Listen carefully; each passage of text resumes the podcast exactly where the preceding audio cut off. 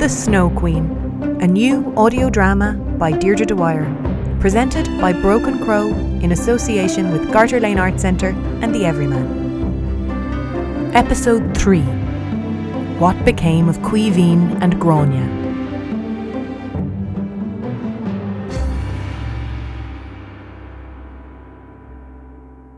Caoimhín had just vanished.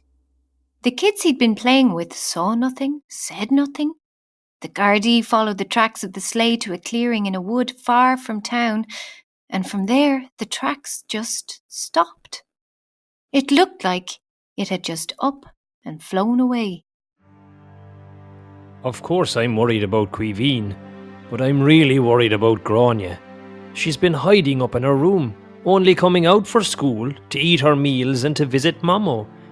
But since the snow has begun to melt, I've spotted a change in her. I hope maybe she's starting to move on, to feel better. As soon as the green shoots poked out up through the melting snow, I felt my hope grew too. Somehow I felt Caoimhín's not dead. And if he's alive, then he's out there and I have to find him. I'll start at the river, the place where things float in and out of town.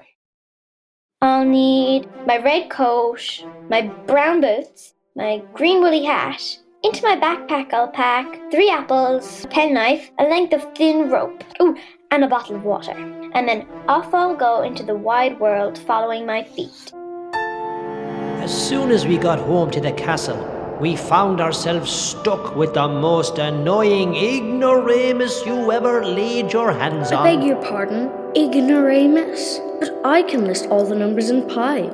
It starts with 3, and then after the decimal point it goes on. 1, 4, 1, 5, 9, 2, 6. I mean, this is just the kind of thing I'm talking about. When I talk about pie, I mean apple or rhubarb or maybe blackberry. Blackberry. That, that reminds me of something.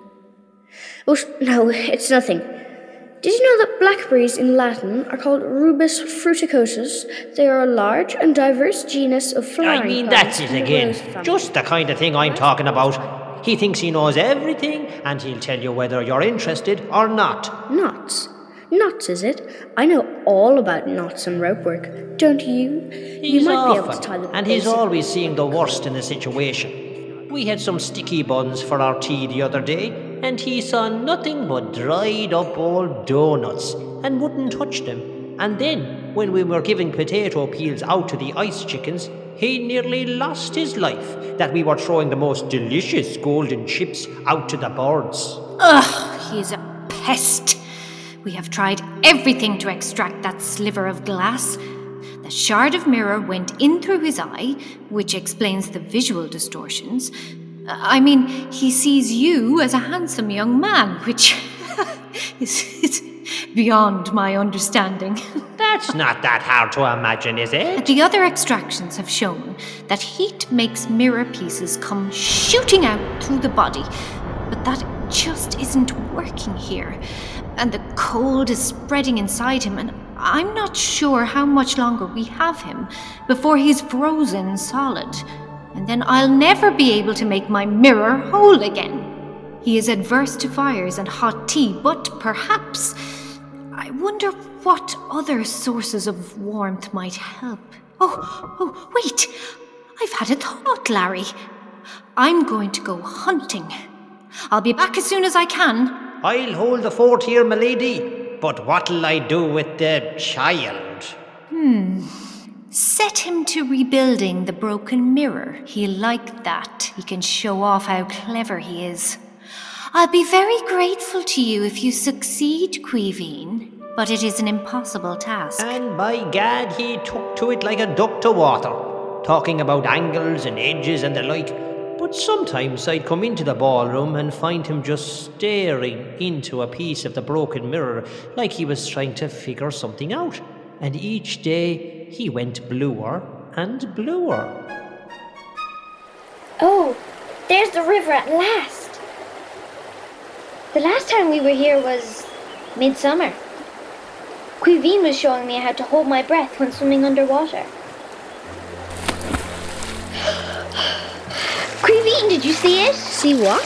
The fish, it was huge. under the reeds at the edge. Cool. Where was it? Over there, at the side. I'll have a look. Whoa. I saw it. Do you think it's a salmon? Could we catch it? I think it's a trout. Dad taught me how to tickle a trout. I'll give it a go. Go on. Well, how'd it go? Ha! Not a chance. He saw me coming and swam off lightning Like fast. this? no, like this. I miss Caoimhín so much. The old Caoimhín, anyway. What's that? A boat. Just bobbing down the river all on its own. But that's just what I need. If I just take off my boots and paddle in. Oh, water is freezing. I can just reach.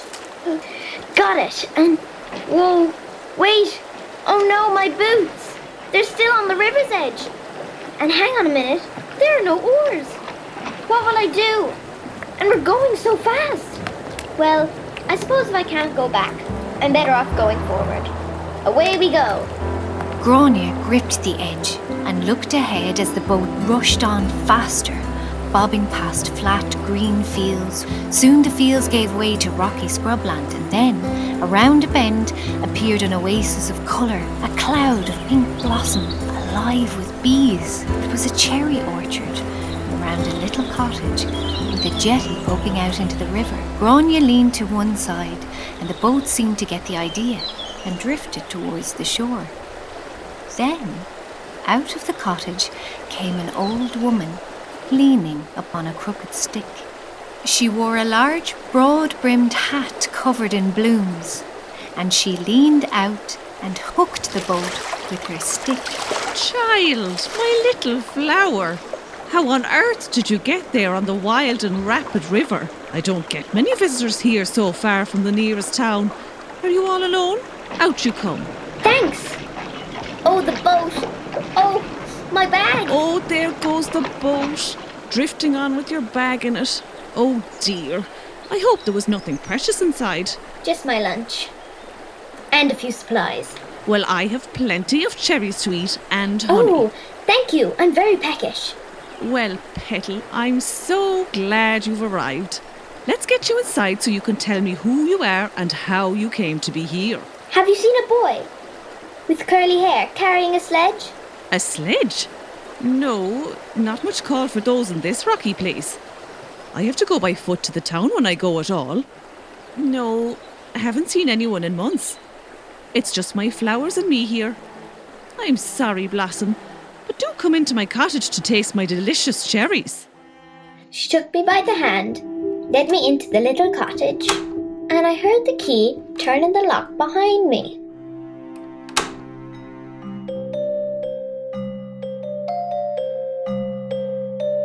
You have been listening to the voices of Mia Clifford, Fionn Butler, Nicholas Kavanagh, Jacqui Kelleher, and Aideen Wylde. For further information about the cast and crew, go to deirdredwyer.com.